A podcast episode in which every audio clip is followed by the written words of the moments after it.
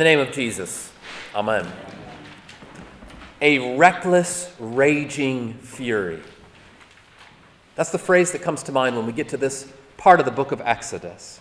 Over the last few weeks, we've been making our way through Exodus, and, and we've seen how the Israelites were brutally enslaved by the Egyptians and cried out to God, and how God responded. And, and so he called an unlikely servant, a leader in Moses, to let God's people go, to speak that word to Pharaoh.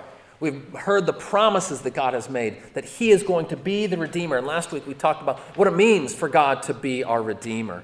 And now, now we've come to that part of the story that is commonly known as the plagues, although just as often we hear it described as signs and wonders. The signs and wonders. And, and what are those signs pointing to? Well, it's hard to look at them and not see those signs pointing to a reckless, raging fury on the part of God. You've got the Nile River turning to blood. You have frogs that are creeping all over onto your bed. We've got gnats and flies, hail, and tonight we've got locusts littering the land like an invading army. Sound like fun? I don't think so. It's not quite dogs and cats living together, but make no mistake, these are signs and wonders of biblical proportions. You can't help thinking that, that this is what the wrath of God looks like a reckless, raging fury. But is that all that there is to this story? I mean, if these plagues are merely a matter of God kind of flexing his muscles at a stubborn opponent, if it's just him showing that the world, this is not what you, you don't mess with the Lord. You do not cross his paths. And if you do, this is what's going to happen to you. Is that all that we're seeing in here? That if you cross God, watch out. Because look, the wrath of God is real, His power is indisputable. We see it throughout the scriptures, and we especially see it right here. His holiness isn't a matter to be tampered with, as Pharaoh learned firsthand all too well.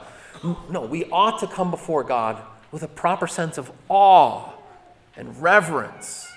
Like the prophet Isaiah, when he saw that vision of the Lord high and lifted up. And he heard the cherubim and the seraphim crying out, Holy, holy, holy. And Isaiah says, Woe is me, a man of unclean lips among a people of unclean lips. He has seen God in all of his power and all of his majesty, and he knows that apart from the mercy of God, delivered by the angelic messenger whom God sends, apart from that mercy, he is lost. But that's just the point. But that's just the point because the God of awesome power is also, and even more so, shown himself to be the God of awesome mercy. A mercy that avails for you and me. He did it for Isaiah, he does it for us too. Does he do that here, even in these plagues? Well, I want you to listen again to some of the verses that we've read a moment ago. God said, The Lord said to Moses, Go into Pharaoh, for I've hardened his heart and the heart of his servants, that I may show these signs of mine among them, that you may tell in the hearing of your son and grandson how I have dealt harshly with the Egyptians, and what signs I have done among them, that you may know that I am the Lord. Now, on the one hand, we hear of hard hearts and harsh dealings, and we think, okay, surely God has got it in for them. That's his wrath at work. But look deeper. Because what is the Lord's ultimate aim in all of these signs and wonders? His heart is that sons and grandsons, fathers and grandfathers, mothers and daughters, that all of these would hear and treasure these works. See, what he wants more than anything else is that through these wonders, people might know him, that they might know him. See, what if we understood these signs not only as pointing to God's power, which they indisputably do, but also, and even more so, pointing to his mercy. I'm persuaded that if our main takeaway of this part of the book of Exodus is that God is filled with raging fury, then we have missed something even more profound, which is this. These signs and wonders aren't merely works of wrath, but also, and even more so, labors of love. They're not just works of wrath, but also, and even more so, labors of love that show the lengths to which our Lord will go in order to deliver his people, in order to deliver you and me. Now, what does that mean? Let me share with you uh, a scene from a movie that came out a few years ago called Silver Linings Playbook. Came out a decade or so ago. And it's a romantic comedy, but it's not your typical romantic comedy. Because you've got the, the one character, Pat, who's played by Bradley Cooper, and he has just gotten out of a mental institution. And then you've got the other, uh, his, his love interest, Tiffany, who is still recovering from her husband's death. She's played by, by Jennifer Lawrence. Both of them are broken, hurting, imperfect people. And so they're kind of perfect for each other in their own way. But in order to win Pat's heart, which is what Tiffany wants to do, she is trying desperately, but she can't get his attention. He's thick headed and hard hearted, as so many guys tend to be. And so, in order to get his attention, she starts doing all kinds of crazy stuff. When he's out for a, a jog, she goes running after him and scaring him, jumping out of the bushes. She learns about his uh, other love, the Philadelphia Eagles. And she even starts writing uh, letters from his ex. She forges letters from his ex in order to help him break it off with her. I'm not saying that these are good ideas for your courtship, okay? but this is just what she does.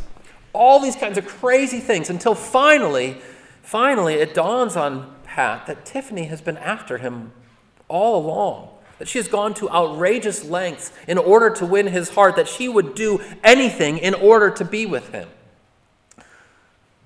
And then it comes, there's this climactic moment when, after Pat's realized this, it's his turn to chase Tiffany down. And to me, what he says to her next resonates so beautifully with the message of these signs and wonders. What he says to her in that moment is this the only way that you could meet my crazy was by doing something crazy yourself. The only way that you could meet my crazy was by doing something crazy yourself. He realizes that all of these antics that she was up to that they were actually labors of love. See? Now look, don't misunderstand me. The message here is not that God must be crazy, okay? Although he looks like he's fallen off his rocker a little bit, what with all the swarms of frogs and what have you. But you and I aren't exactly all put together either, are we? Every single one of us is afflicted with the insanity of sin. We all insist on going our own way, on doing our own thing. Remember, Pharaoh's not the only one who could be hard hearted and thick headed. That describes the people of God, old and new, and still in our sinful nature describes you and me. Hard hearts, thick heads, where it can be difficult for God to get through to us sometimes. Left to ourselves, you and I, no less than the Israelites of old, are stiff necked and stubborn. And the only way that God could meet your crazy and mine was by doing something crazy himself. See? It was if, if he was going to get through to his human creatures, he knew. He knew that he would have to go to outrageous lengths, like showing up in a burning bush like sending flies and hail and locusts in abundance, and like giving his own son to be plagued by death for us all. See, to look at it, to look at it, anyone would think this is what the wrath of God must look like, right? This is what the wrath of God must look like. And indeed, people at the time esteemed him stricken, smitten by God, and afflicted. The hard heart of all humanity had now fallen on him. The cross of Jesus Christ is the most painful plague of them all. But if that's all we see, we miss the profound point of the cross. This is not a work of wrath, this is a labor of love a labor of love for you and me and all the world. These are the lengths that our Lord would go to, that He did go to, in order to make you His own, so that you and I might know Him and His merciful heart so that we might share with our sons and grandsons, daughters and granddaughters, our neighbors, and anyone who will hear it. People with hard hearts and people with closed hands, that all might know this is the indomitable, unstoppable, stubborn mercy of our Savior. Or as the late great Christian musician Rich Mullins once sang, and I'll close with this. In his song simply called The Love of God, he sings, There's a wideness in God's mercy I cannot find in my own.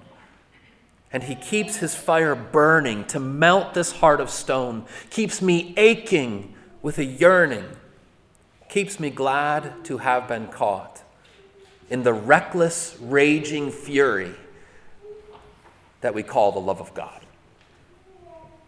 Amen. May the peace of God that surpasses all understanding keep your hearts and minds in Christ Jesus. Amen.